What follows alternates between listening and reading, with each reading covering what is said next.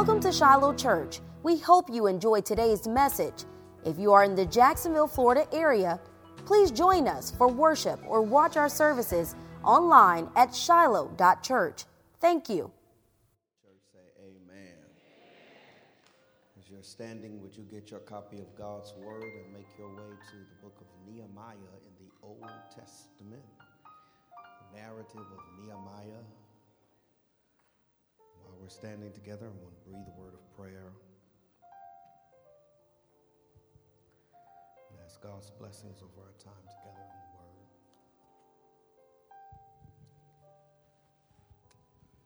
And then I want you to hear the reading of God's Word from Nehemiah chapter 4, and then you may be seated. And together we'll listen for what God will say to us out of His Word today. Let's pray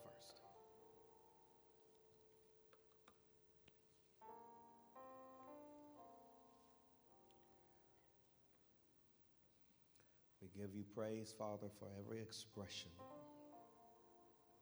of your goodness, greatness, and graciousness toward us. And in Christ's name, we pray that you would teach us the wisdom of your word in such a way that we stop focusing on the circumstances around us remember afresh how great and awesome you are. I pray, Father, that you would help us this hour to lay aside all filthiness and rampant wickedness so that we may receive with gentleness the implanted word that is able to save our souls. Then help us to be doers of the word and not hearers only, lest we deceive ourselves. And would you grant afresh physical strength and spiritual energy, that I may speak your word with faithfulness, clarity, authority, passion, wisdom, humility, and freedom. In Jesus' name, amen. Nehemiah chapter 4. Begin reading at verse number 10. Nehemiah chapter 4. The book of Nehemiah is about the rebuilding of the city wall of Jerusalem. God led a man named Nehemiah to oversee the people of God as they reconstructed the wall. And then once God rebuilt the wall, God then would begin to rebuild his people. Our text picks up halfway through the process. Verse 10 In Judah it was said, The strength of those who bear the burden is failing. There's too much rubble. By ourselves, we will not be able to rebuild the wall. And our enemy said, They will not know or see till we come among them and kill them and stop the work. At that time, the Jews who lived near them came from all directions and said to us, Ten times you must return to us. So, in the lowest parts of the space behind the wall, in open places, I stationed the people by their clans with their swords, their spears, and their bows. And I looked and arose and said to the nobles and to the officials and to the rest of the people, Do not be afraid of them. Remember the Lord who is great and awesome, and fight for your brothers, your sons, your daughters, your wives, and your homes. Amen. This is God's word. You may be seated.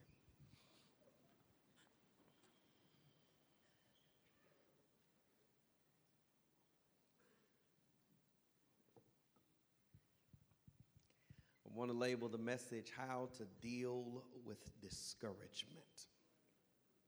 How to Deal with Discouragement.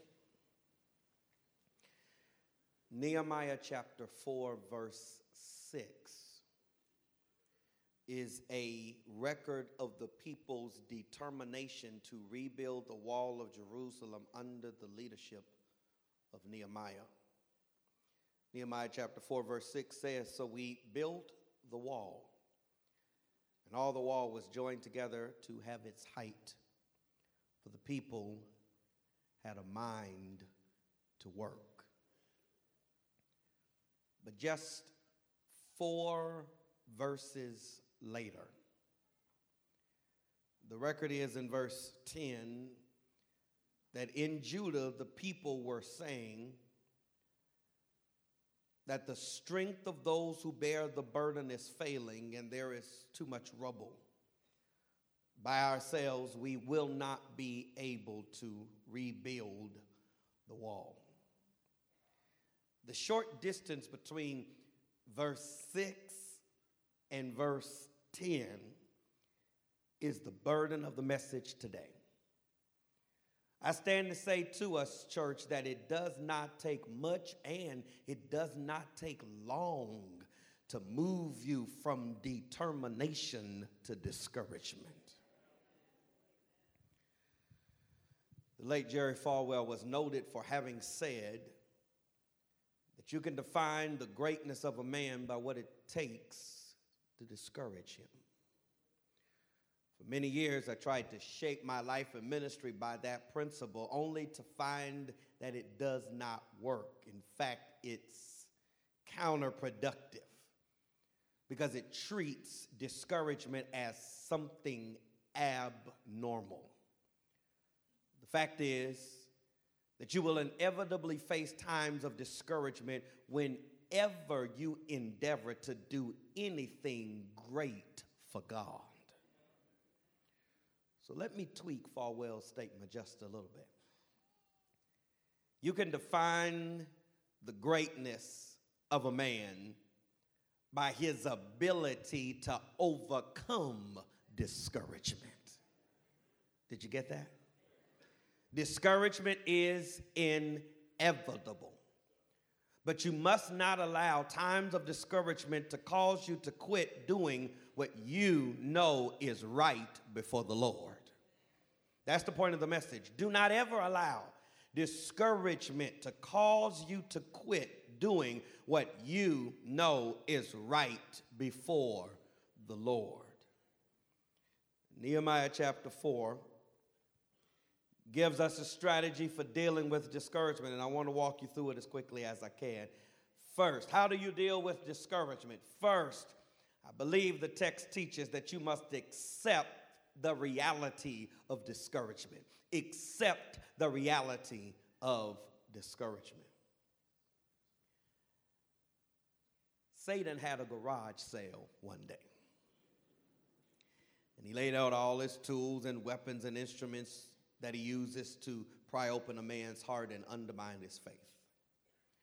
Amidst this horrible lot, there was one old, worn, beat up tool. And as a man browsed about, he noted that old tool and the fact that it had a higher price tag than everything else on sale.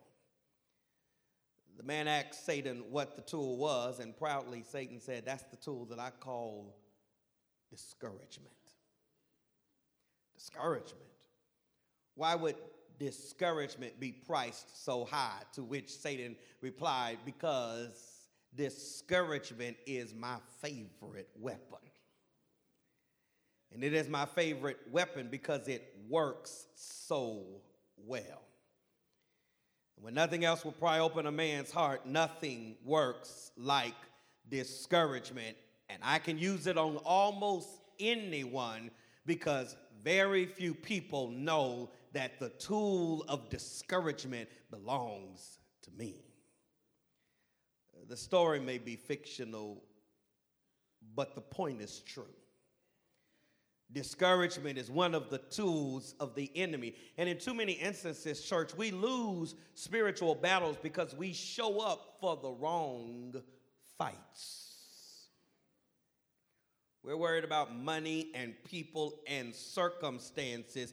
And while we are focusing on the wrong things, too many times we leave our hearts vulnerable to the weapon of discouragement to bring us down and to cause us to stop doing what we know is right before the Lord. And so, right up front, the text tells us that to deal with discouragement, you must accept the reality of discouragement. And by that, I simply mean that discouragement can happen to anyone, including you. Verse 10 says it happened in Judah. Judah was the foremost tribe of Israel.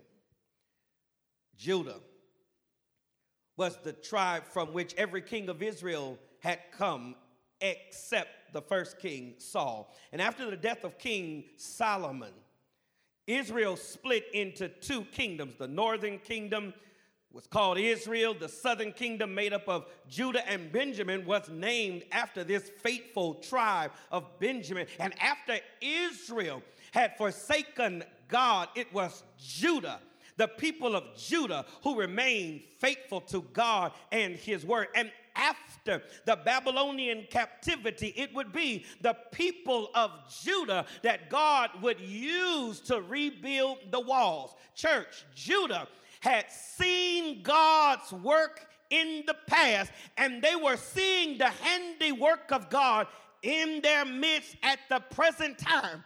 But at some point, even Judah took their eyes off of God and started focusing on their circumstances. And so, verse 10 says, It was said in Judah that those who bear the burden have lost their strength, and there's so much rubble that by ourselves we are not able to rebuild the wall. If, if, if discouragement can happen to Judah, who are you? Who am I? Discouragement can happen to anyone, including you. What? Not you?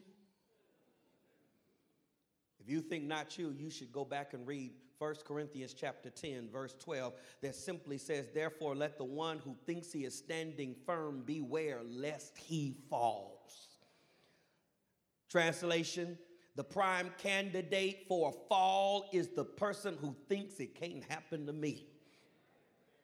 I repeat, discouragement can happen to anyone, including you. But when you read 1 Corinthians chapter 10, verse 12, go and read the next verse. Verse 13 says, that no temptation has overtaken us except that which is common to man. And God is faithful, who will not allow us to be tempted beyond what we are able, but along with the temptation will provide a way of escape so that you may bear up under it. Dealing with discouragement, the first thing the text teaches is that you got to accept the reality of discouragement. Secondly, in dealing with discouragement, you must acknowledge the reality beyond discouragement, acknowledge the reality behind the discouragement. J.L. Fisher said it well that all discouragement is of the devil, therefore, discouragement should be resisted like sin. Discouragement should be resisted like sin. In other words, brothers and sisters, discouragement is a spiritual issue, not physical, not emotional, not psychological. It's a spiritual issue. Discouragement is not a human problem with earthly solutions, it is a spiritual problem that cannot be fixed unless you know who your God is.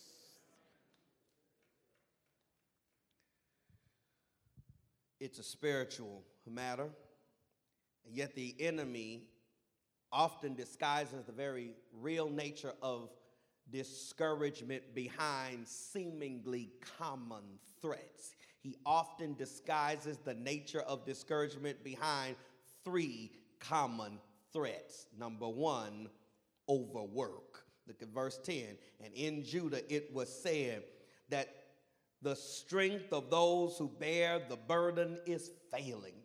The strength of those who bear the burden is failing. They claim that the wall could not be built. Let me broaden that. They claim that they could not accomplish what God assigned them to do. And the reason in their minds that they could not accomplish what God had assigned them to do was that their strength had run out.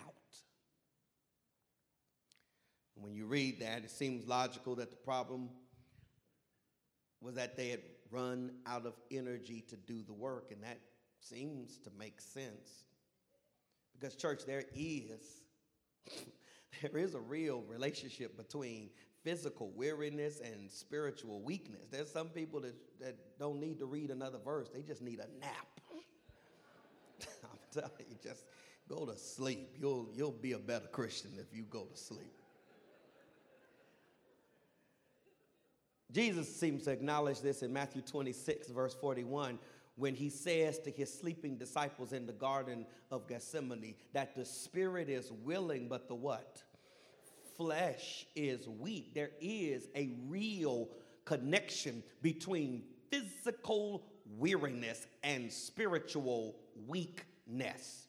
And so seems on the surface to be what is going on here when the people claim that the wall cannot be built because they have run out of strength. But I commend to you that this was just a smoke screen that veiled the true nature of what the problem really was.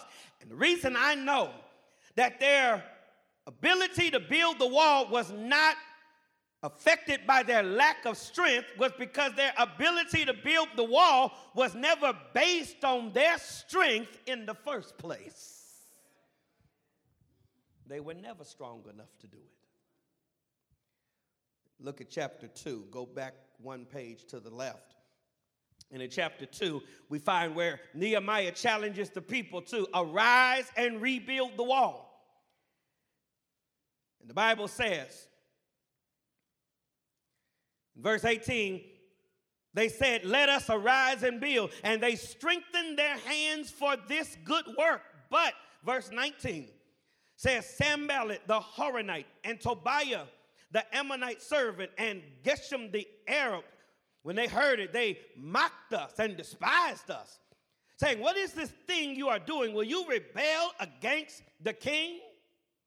And listen to what Nehemiah said. Nehemiah doesn't say, We are strong enough no matter what you say and no matter what the king does. In verse 20, Nehemiah says, The God of heaven will make us prosper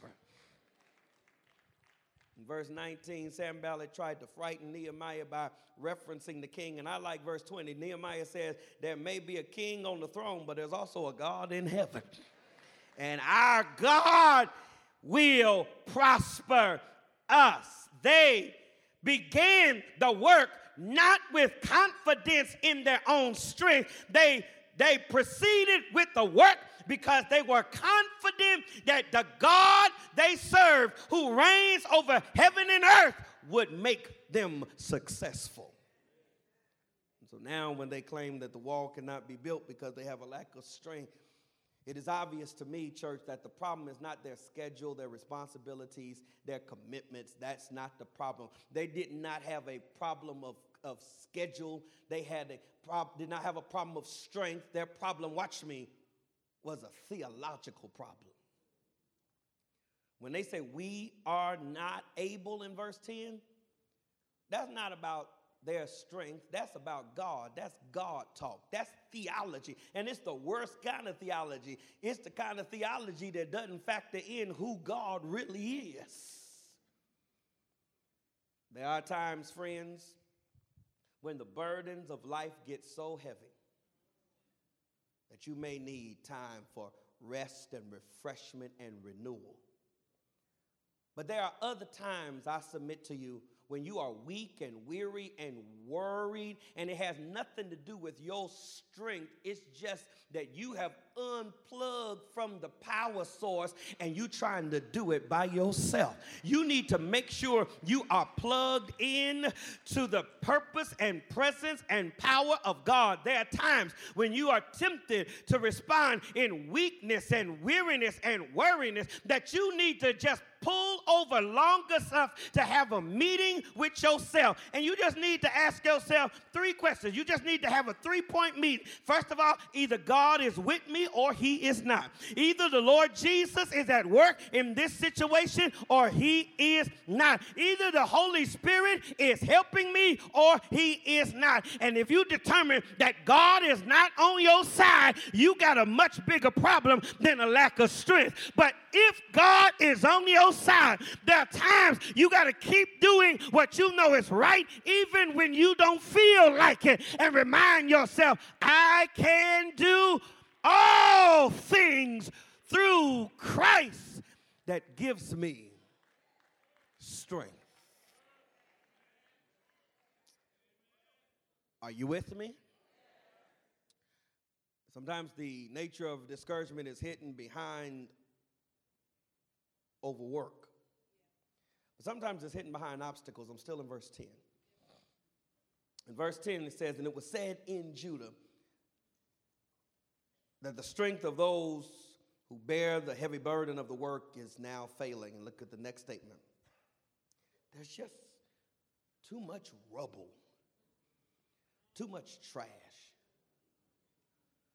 too much garbage. It's too much stuff in the way, blocking us.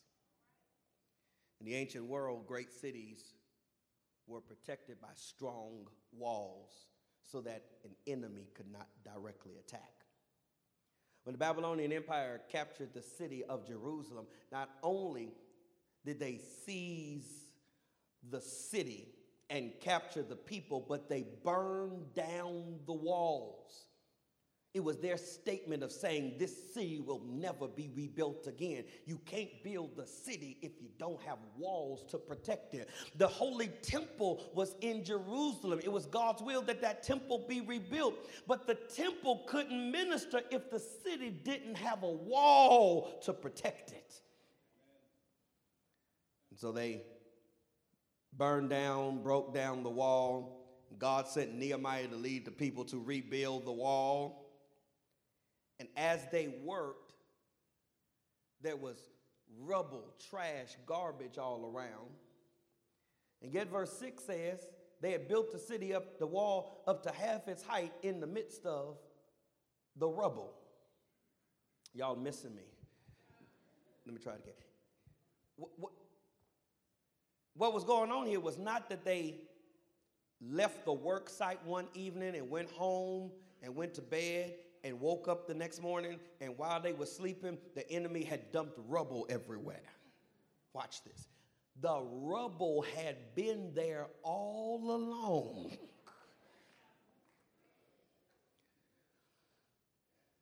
And they had built the city wall up to have its height in spite of the presence of the rubble. But the problem now is not that there was rubble present, the problem is now that they are focusing on the rubble instead of focusing on the work. Listen to me, friends. Whenever you're trying to do anything for God, there's always going to be obstacles. The path to the next level is uphill. You can't coast to the next level, you got to work your way there and there will always be rubble, there'll always be garbage, there'll always be obstacles along the way to block your path. But you must not allow obstacles to cause you to quit doing what is right before the Lord. There was overwork, there's obstacles, but also the real nature of discouragement is hidden sometimes behind opposition. Look at verse 11. And our enemies said, They will not know or see till we come among them and kill them and stop the work.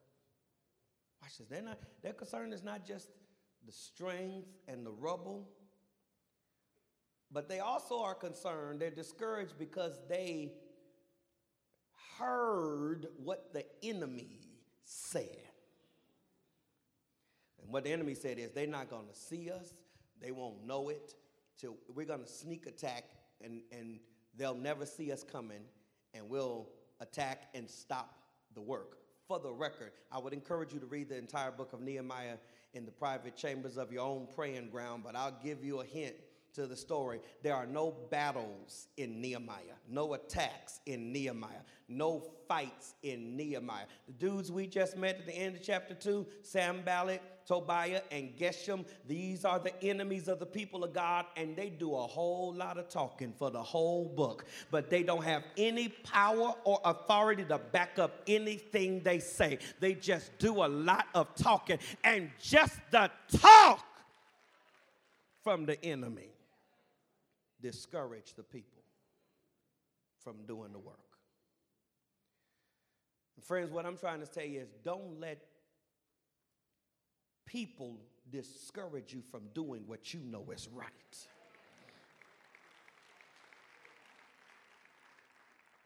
There's always going to be opposition when you try to do something from God for God. Have you noticed? You don't get a lot of opposition when you're trying to mess up. Folk will help you, encourage you, do it with you.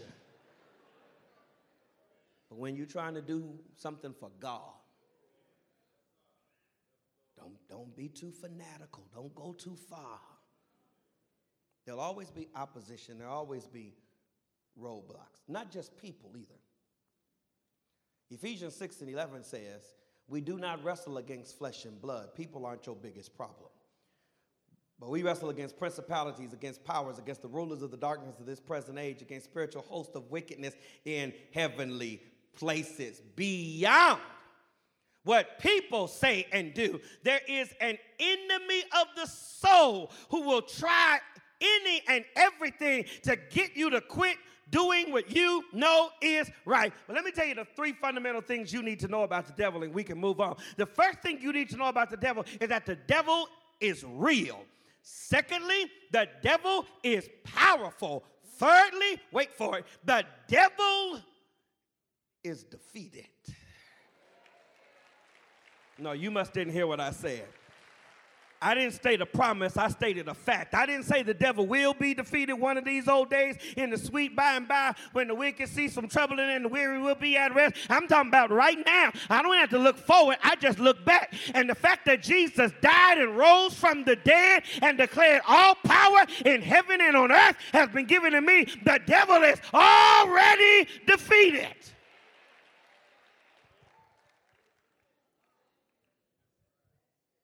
Martin Luther said the devil is God's lapdog. He can only do what God permits him to do. God got the devil on a leash and he can only go so far. He is already defeated. He, he can't bite, he can just bark. You must not allow the enemy's bark to discourage you. That's, that's really all he can do. Look at verse 14. Nehemiah called a meeting with the nobles, the officials, and all the people, and listen to what he said to them. First thing he said in this, this urgent meeting is this do not be what? Afraid. That, that's what the enemy was doing. The enemy could not defeat the work of God. All they could do was to discourage the people of God through fear. And that's the first thing Nehemiah addressed with the people of God. He said, Do not be afraid. And that's what I want to say to you, friends. Do not let fear cause you to quit doing what you know is right. You have no reason to be afraid when God is on your side. Thought I'd have a witness there. I'm glad I brought my own just in case. Psalm 27, verse 1 says, The Lord is my light and my salvation. Whom shall I fear? The Lord is the stronghold of my life. Of whom shall I be afraid? Isaiah chapter 41, verse 10 says, Do not fear, for I am with you. Do not be dismayed, for I am your God. I will strengthen you and I will help you. I will uphold you with my righteous right hand. And then Hebrews chapter 13, verse 6 says, We can confidently declare, The Lord is my helper. I will not fear. What can man do to me?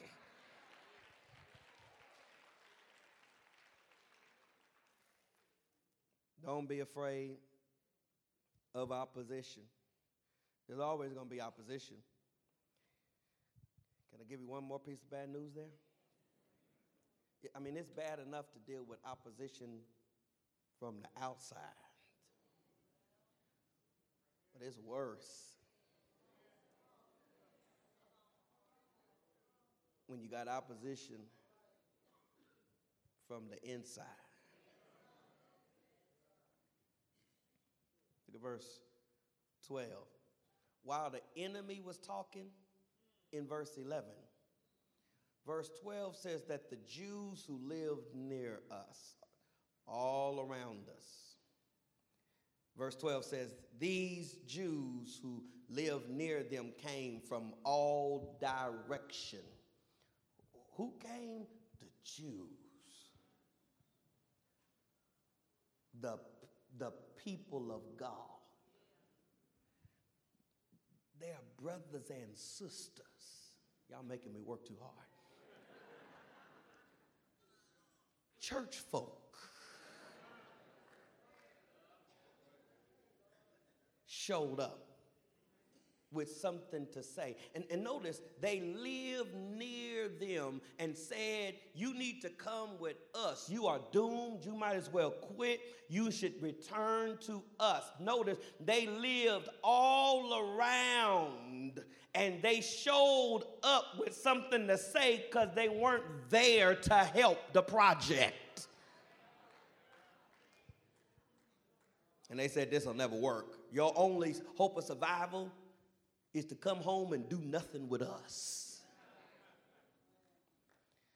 If you're not careful, people that should be praying with you, encouraging you, and supporting you as you try to do what's right with God can, can be used of the enemy to discourage you. Happens in church all the time. Late Adrian Rogers said every church got a self appointed bucket committee.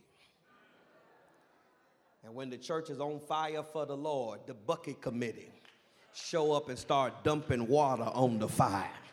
What Nehemiah is saying, do not let anybody pour water on your fire. Do not let people discourage you from doing what you know is right before God. Accept the reality of discouragement Acknowledge the reason behind discouragement. Thirdly, apply the remedy for discouragement. Apply the remedy for discouragement. What, what should you do when discouragement comes? Several things the text teaches. First lesson, first remedy for discouragement is this renew your spiritual focus. Renew your spiritual focus. You see, church, discouragement really is a matter of perception. Discouragement comes when you become preoccupied with yourself, your situation, or your opposition. This language from verse 10, we are not able, is the rally cry of people who have taken their eyes off of God and started focusing on the circumstances.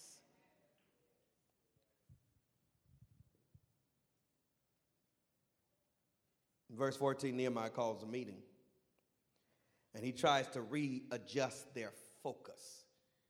He said to the nobles, the officials, and to the rest of the people, listen to this. Do not be afraid of them. That's the first command. But notice the second command in verse 14. It'll bless you. Remember the Lord.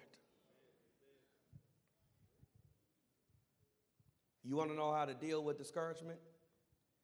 Nehemiah says, Remember the Lord. He didn't say, Seek the Lord. He didn't say, Meet the Lord. He didn't say, Find the Lord. If you're in here, friend, and you have never run to the cross and trusted in the Lord Jesus Christ, today indeed you need to meet the Lord. You need to seek the Lord while he may be found and call upon him while he is near. But this context of the story here addresses people who already know God. And he does not tell them that you need to learn who God is. He assumes that you already know. He says, Your problem is not of knowledge, your problem is one of forgetfulness. You need to remember the Lord. To remember is to call to one's mind a previous lesson or experience or truth. He says, at a time like this, you don't need to meet the Lord. You just need to remember who the Lord is. Who is the Lord? Look at the next phrase. He is the God who is great and awesome. That's how big God is. Because if you if you like me, either one of them would have been good enough for me, great or awesome. But our God is great and awesome. And when you are tempted to be discouraged doing what you know is right, the writer says, Remember the Lord. Is that your problem today, friend? Could the problem be that you have forgotten who your God is? Could your problem be that you spend so much time focusing on the problem, the burden, and the challenge? You are looking around, but you forgot to look up and remember who your God is. This is Nehemiah's solution. Just remember the Lord. Remember who your God is. I don't know about you, church, but I don't want a crisis Christianity. I don't want a crisis Christianity. It's been well said that you shouldn't doubt in the dark what God told you in the light. And I resonate with that statement because I don't learn well in the dark. When, it's, when I'm in the darkness of discouragement, I don't feel like praying. I don't feel like studying. I, I don't feel like worshiping. What, what Nehemiah is saying here is that when you're in the dark, of discouragement, that's not the time to learn how to fight, that's the time to fight. It's too late to learn how to fight. Uh, preseason is over when discouragement comes. You need to be ready for battle. And for that to happen, you need to watch me. You need to have spent some time with your God while the sun was shining. You need to spend some time with God while everything is going well so that when the darkness comes, you can remember the Lord.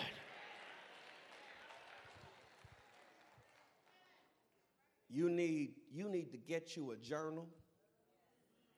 And in your journal you need to you need to establish a prayer list of names that you're praying for and needs you're praying for. But that should only be one column of your of your journal. On one side of your journal you ought to have a prayer list but on the other side of the of the journal you need to have a praise list you, you need to have a list of prayer requests, but you also need to have a list of answered prayers so that you are building over time a faith file that every time God makes a way, you just stick it in your faith file. Every time God opens a door that's been closed in your face, you just stick it in your faith file. Every time God brings you through a storm, you didn't know how you were going to get through, you can stick it in your faith file so that when the next time, and if you keep living, there will be a next time. But when the next time comes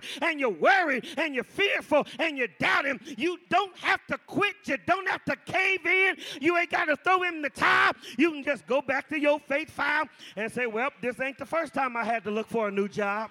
This ain't the first time the doctor gave me a bad report. This ain't the first time I had trouble in my marriage. But the same God that brought me through yesterday, He ain't dead, He ain't sick, and He ain't hurt. He is still able. You just got to remember the Lord. Are you in here with me? I'm still in verse 14. Remember, the Lord said, Nehemiah, no, no, don't just remember, but fight. There's sometimes when, you know, joy is just bubbling over like a river, but sometimes you got to fight for joy. I wish y'all was in here with me. Some, sometimes you got to fight for peace, you got to fight for strength. He says, Remember the Lord and fight, but watch me now. Don't fight for you. Well, if it's not for me, who am I fighting for? You. I'm in verse 14. He says, You got brothers and sons and daughters and wives. Don't, don't fight for you, fight for them.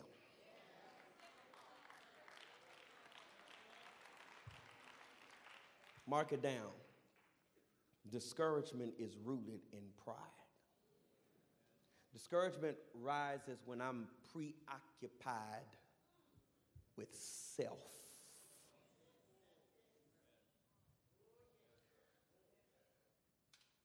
When I'm too fixated with what's with how I feel, how I'm gonna make what I'm going through. The great psychiatrist Karl Menninger was once asked if you were talking to a person on the verge of a nervous breakdown, what would you tell them? His answer was a surprise because he says, I would advise that person to leave their house, lock the door, go across the railroad track, and find someone going through something worse and be a help to them. Y'all not hearing me here. Sometimes we break down in the midst of what we're going through because we spend too much time focusing on what we're going through. It can even happen when you go to church. Has it ever happened to you? You come to church and you're discouraged, but you get here and the singing about God. you remember the cross and the blood of Jesus, and you think about mission and evangelism and the word and prayer, and you focus in on bigger things, and you leave here strengthened and motivated and encouraged, and you feel like I can make it, and then you go home and start focusing on that stuff again that you're going through. And the previously evicted discouragement moves back into your heart. And while it was away, it must have been going to the gym because it moves back in stronger than it was the last time you was dealing with it. That's because the seed of discouragement, listen to this sentence, the seed of discouragement grows strong in the soil of an inverted life. You're going to be discouraged if you spend too much time focusing on you. And so, what Nehemiah says is fight, but but the fight is not for you. You got sons and daughters and brothers and wives. Don't fight for you, fight for somebody else. God has blessed this church.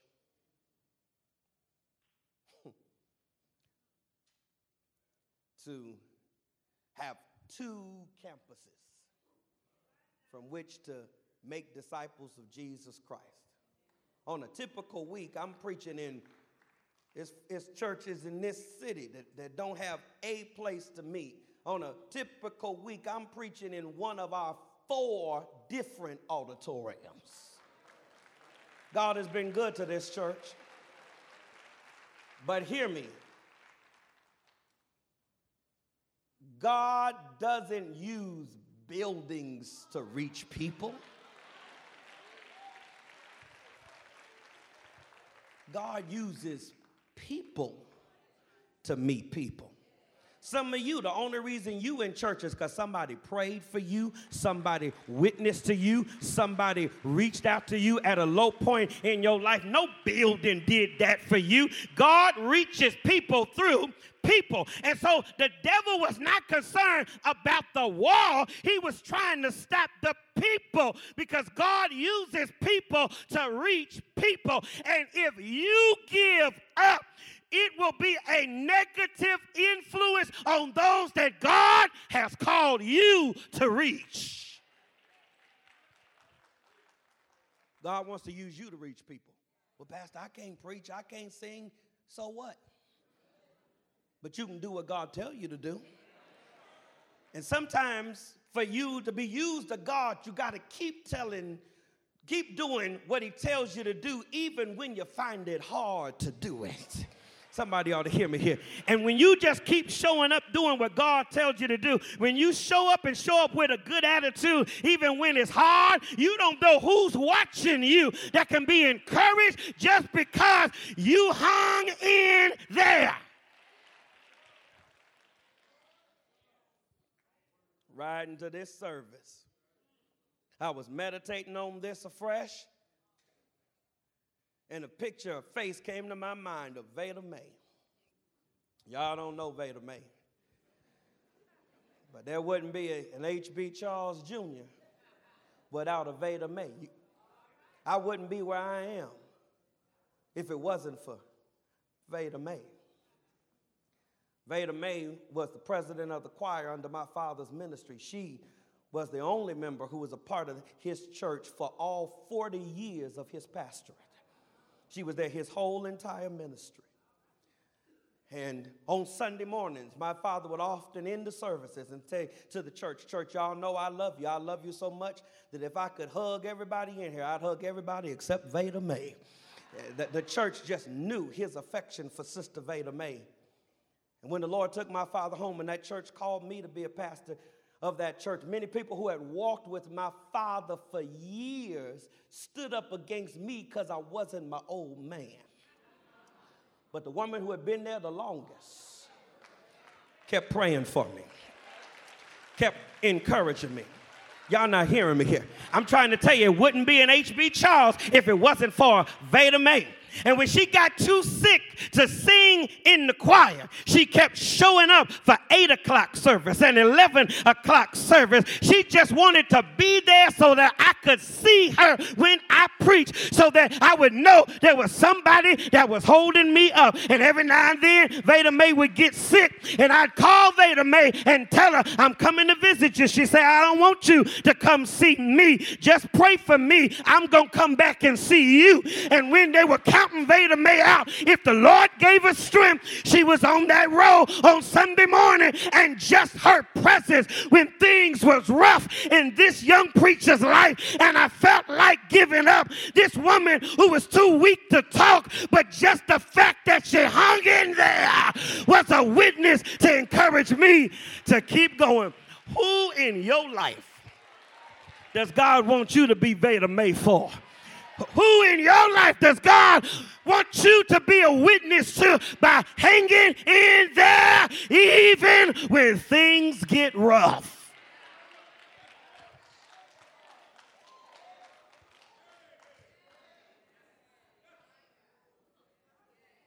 It's easy to quit. It's easy to throw in the towel.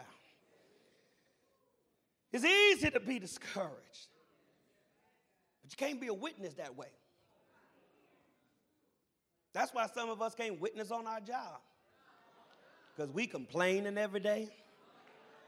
We whining and cussing and fussing when things don't go right. It's, it's hard to let other people think that God can make a way out of no way when you need something to help you go to sleep at night. You need something to help you get through the day when you wake up in the morning. Sometimes you just got to pick your faith up and keep going even when it's rough. And sometimes it ain't got nothing to do with you. You got to keep going so that others will know that there's nothing too hard for God.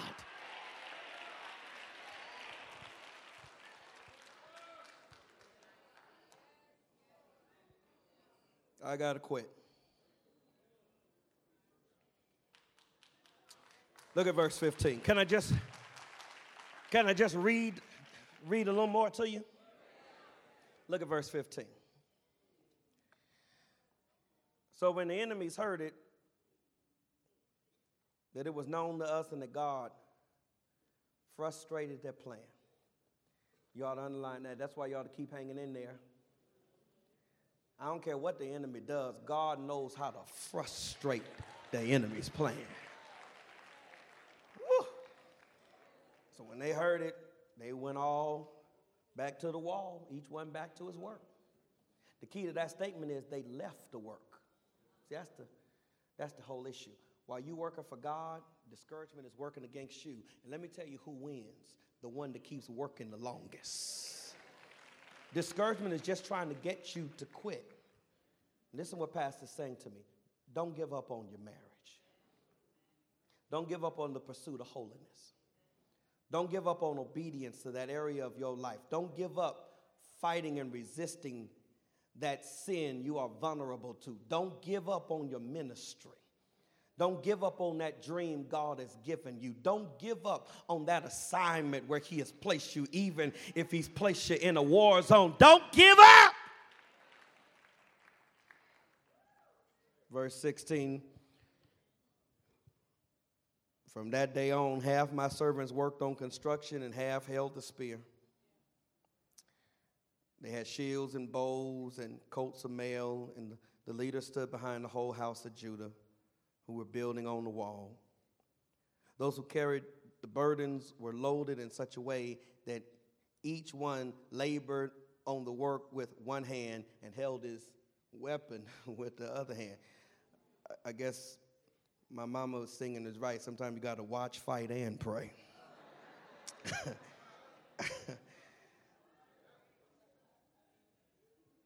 Verse 19 and I said to the nobles and to the officials and to the rest of the people, The work is great and widely spread, and we are separated on the wall far from one another. So I made sure, Nehemiah says, everybody had what they needed to fight and work. He'll say earlier that I, I, I posted lookouts on the weak parts of the wall so that we know if the enemy attacked. I gave everybody weapons and equipment to build with. And everybody went back to work. He says, but there's another problem. The problem was that it was a great work and we were too far from one another. Listen to me. That's, that's the work of the enemy a mark of discouragement is a sense of aloneness. In fact, that's the goal of discouragement. Discouragement wants to make you feel that nobody knows and nobody cares what you're going through. And, and this is why we're discouraged because we think we're, we're in it by yourself. You ain't in it by yourself. You get discouraged and you, you know what discouragement tell you? I'm too down to go to church today.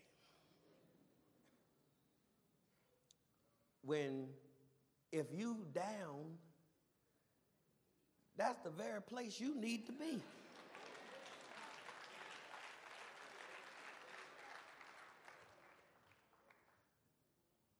You don't want the enemy to get you in a corner by yourself. You, you need to be with the people of God. You need to spend time with the people of God. Let me tell you something. I'm, I'm going to tell you something. I'm not a prophet or a son of a prophet. But I can give you a clear prediction. And I, you, you that in this room right now is someone who has been through what you're going through. You didn't, you didn't even hear what I just said. Nope, you. I didn't say they going through it.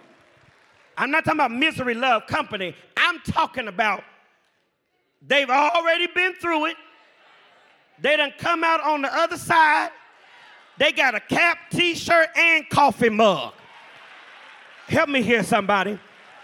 You are not the only one whose, whose marriage has been on the rocks. You are not the only one who didn't know how you were going to pay your bill. You are not the only one who has been diagnosed with cancer and had the doctor to give up on you. But there are witnesses in this room that God did it for them. Help me hear somebody. And He can do it for you. And maybe, maybe you discouraged because the work is great and you too far. You need to hook up to some prayer partners. I ain't talking about people that gonna quote what Dr. Phil and Oprah said. I'm talking about people who in their word and people who can get a prayer through and people that have confidence that God is able.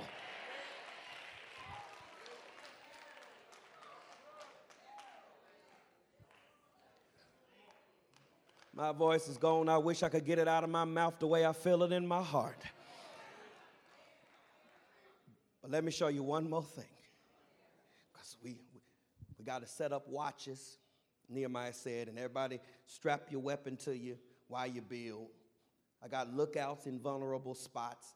And he says, look at the text.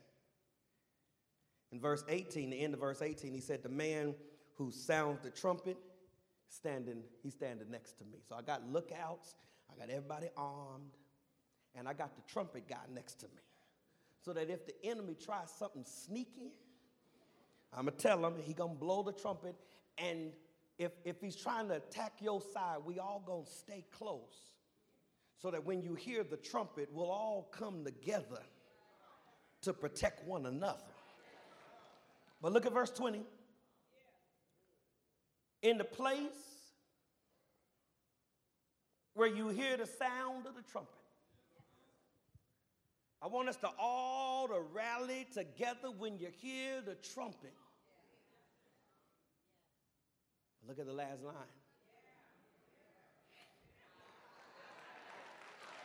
Our God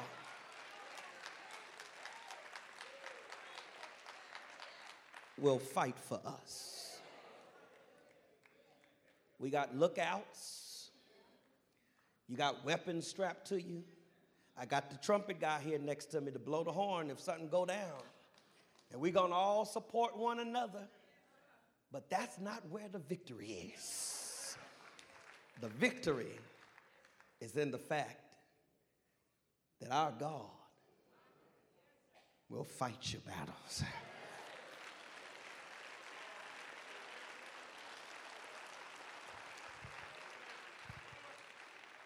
The young boy had reached the age of accountability in his tribe, and he had to go through the rites of passage to become a full member of the tribe. They took him deep into the woods. They would leave him there through the night by himself. If he fled, he didn't pass.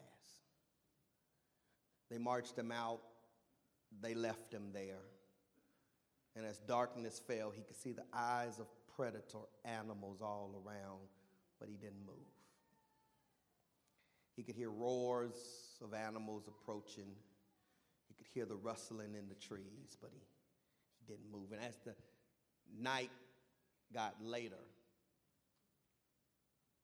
he heard violent sounds and roars and screeches. He was frightened, but he didn't move. He wept, but he didn't move. He feared that he wouldn't make it through the night, but he didn't move. He cried himself to sleep. And when he woke up, the sun had come up. And it was only then that he saw how much true danger he was in because there were the dead animals that would have attacked him all around. And then he thought, how did they die? He looked behind him and saw standing behind him his father, who was the head of the tribe, had been standing with his bow and arrow all night, taking out any predator that would attack his son.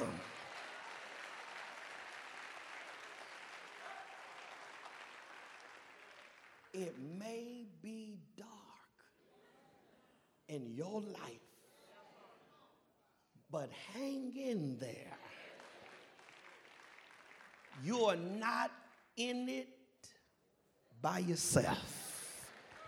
God is there, and God will fight your battles. I'm finished. God be praised for his work.